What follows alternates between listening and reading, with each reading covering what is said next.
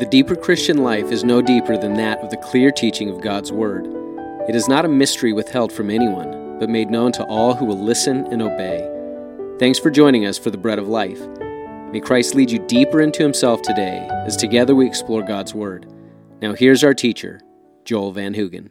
We're considering why it is that a life of personal holiness is important. Why is it important that the life of the Christian give expression to the holiness of God? Why live in obedience to His will? Why love what He loves and hate what He hates? Hebrews 12:14 says, "Without holiness no one will see the Lord." It's not a higher path for the super Christian. It's the only path that leads to heaven. So, why? Why is it important? If you've been born again, you will bear the traits of the one who brought you into new life. You will have marked upon the genetic code of this new life the traits of the Heavenly Father, and you'll begin to grow in those traits. Every one of us bears the trait of our earthly forebearers. And at times we're reminded of it. In fact, everyone has heard a statement like this You're just like your father. You're just like your mother. You're just like your grandfather, your grandmother, your aunt, your uncle. And sometimes the tone is nice and sometimes the tone is not very nice. Sometimes it's, You're just like your father. You're just like your father. More often, it's, You're just like your father.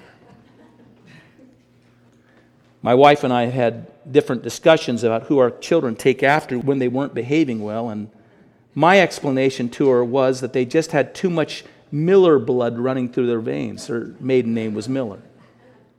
Her rebuttal was to demonstrate that we Van Hoogens had an equal propensity to willfulness and sin in our own family.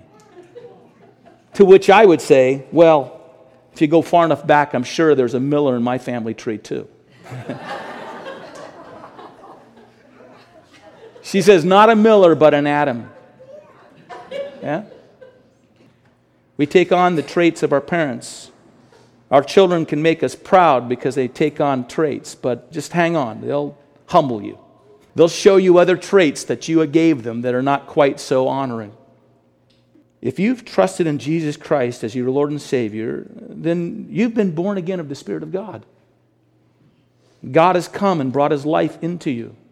You're as His, and you're His child, you're His son, and you're his daughter. And if that's happened, you will see the trait of his holiness come shining through. You know what Jesus said? Jesus said this. He said this to the Pharisees. He said, If God were your father, you would love me. If God were your father, you'd love me.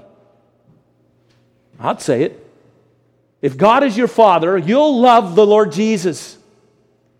You'll find his blood precious. You'll long that he perfect in you his holy life.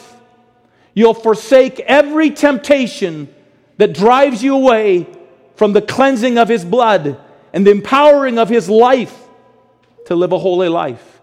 If you love me, Jesus said, you'll keep my commandments. If God is your father, he said, you'll love me. Holiness goes with the territory of being born again. The true Christian has the Holy Spirit living in them. And that Spirit has come to exalt Jesus and bring his life into us. And it's not possible to have him in you and not be growing in holiness. I said last week it's gradual, it doesn't happen overnight, but it happens. And if you're not living in holiness, and this is not the pressing direction of your life, say what you will, profess what you will, you're dead. And you need to be born again. Here's a fifth thing holiness is important because it's the good, it is the one good that you bring to your world. Believe it or not, folks, the world does not need you, but it needs you to bring Jesus to it. Our lives are to always be expressing the life of the Lord Jesus. In fact, I can say this your life is either going to be an influence of good or an influence of harm to all around you. To some extent, you might be able just to do moral deeds and moral performances and be a blessing to the world you live in. But once you claim Christ as your Lord, just living a moral and ethical life will be no value to those around you. Now you have a greater calling on your life, which is to be holy.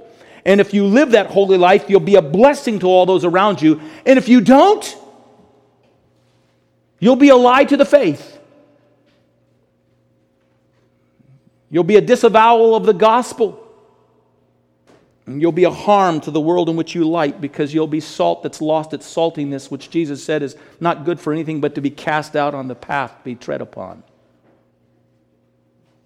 How often professing Christians live for self in such a way that their life becomes a message that promotes the cause of the enemy and not the redeeming cry of the Savior. Paul has said of the Jews that every day God's name was blasphemed among them, and so it could be said of the professing Christian who turns away from a life of holiness. You say, oh, I'm going to be a good person and a moral person, and you commit to living a moral life, but you don't do it having been yielded and having drawn upon and having humbly received only that which comes from the Lord Jesus and enjoying the presence of a holy God, your lawfulness, your careful morality without the holiness of God surging in upon your life is legalism. And it only promotes the self righteousness that leads people to hell. And so when you proclaim that you're a Christian and you've given your life to Jesus, but your life is just a portrait of your own self effort and your own self righteousness, you're preaching a false gospel that condemns men and women. At the same time, if you've calculated that the sacrifice of Jesus Christ for your sins and the gospel of grace has come in such a way that excuses you to choose your own way, so that in the difficult pinch, in the trying moment, in the moment of suffering or hardship, that you can calculate God will forgive me. I'll live as I please. You're actually asserting the same bottom line that Satan asserted when he tempted Adam and Eve. You're not proclaiming the gospel. You're saying instead, in a pinch, don't trust God. Please yourself and live for yourself. You take the very grace of God and you turn it into a lie and you turn it to something that's not. And Paul, when he was faced with that idea, that very suggestion, let's, let's sin that grace may abound. Paul had only one response God forbid. May it never be. How impossible to live such a lie before the grace we claim to have received. But when we live out a life of holiness, we begin to proclaim with others the transforming power of the gospel, which is the only hope of the world. They very often will not be listening to your words, but over time, they'll listen to your life. Ryle, when considering this thought, exclaims at the end of it, From the murder of souls by inconsistent and loose walking, good Lord, deliver us. God, how important is holiness. Help us live out the saving power of Christ in our lives. Here's the last point I'll mention to you as six. Be holy because your peace and joy in life depends upon it. If given your life to Jesus Christ, if you're a true follower of Jesus Christ, you cannot be truly happy apart from being what you were purposed to be, which is holy. Because of this, the true Christian, for the true Christian, happiness and holiness are tied tightly together. If you can be happy and not be holy, if you can be happy and not be holy, you've got a bigger problem than not being happy. You've got a bigger problem. Actually, you know, the song is Don't Worry, Be Happy, not for the Christian. It's don't worry, be holy. Be holy. In that holiness, God will impart his life to you. God will bring you a great joy, a deep joy that will carry you through every difficulty and every challenge and every hardship and not simply carry you through it. You may be in it all of your life. In it, God will cause your life to be a radiating fountain of joy in the desert that you think you're living in.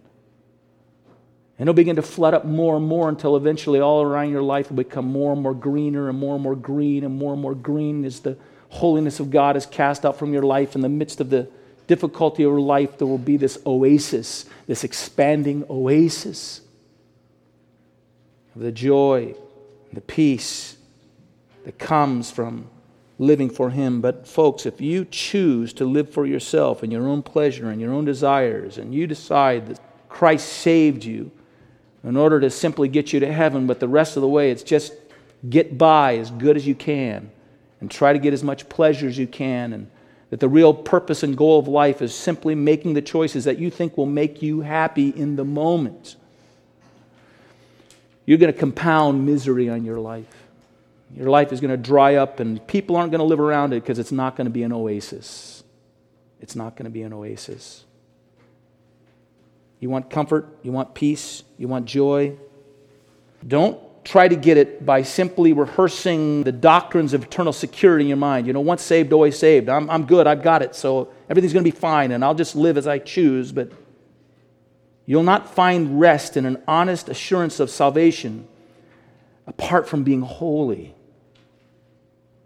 But as you yield yourself to the will of God and you receive from Him His life and His power and you go with Him in your obedience, there's joy to be had.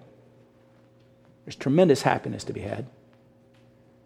There's a contentment that becomes cultivated in your life that begins to grow and expand in the most difficult of places and circumstances. Hereby we know that we know him. By the way, that's what I want to know above everything else. I want to know that I know him. I want to know that I'm not just casting my hopes and my dreams upon shadows and upon ideas and concepts. I want something substantial. I want to know that I know him. Hereby we know that we know him, if we keep his commandments. Let me give you a couple cautions here as conclusion. Just lamenting your sinful nature is not a positive step into holiness.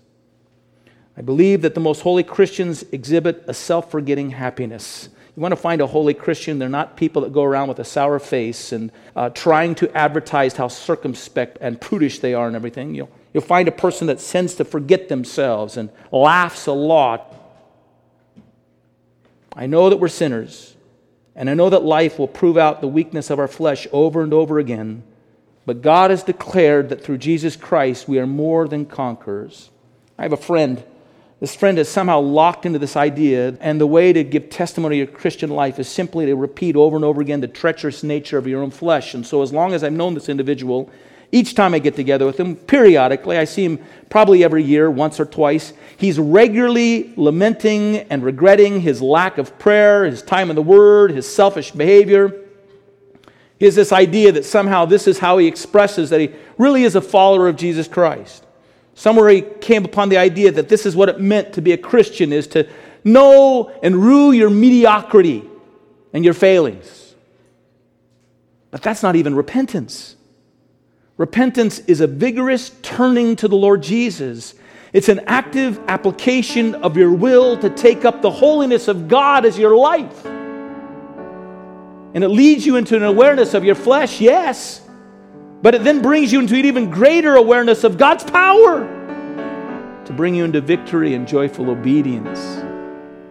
It's a joyful thing. Have you ever thought of that before?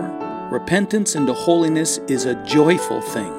May you know that light heart of holiness even on your hardest day. This has been the Bread of Life. To learn more about our ministry in the community of Boise, Idaho, or our outreach work around the world, just go to breadoflifeboise.org. There you'll find links to radio archives, full length sermons, and information on how you can give to our mission to raise up Christians as evangelists and disciple makers around the world. Until the next time, God bless you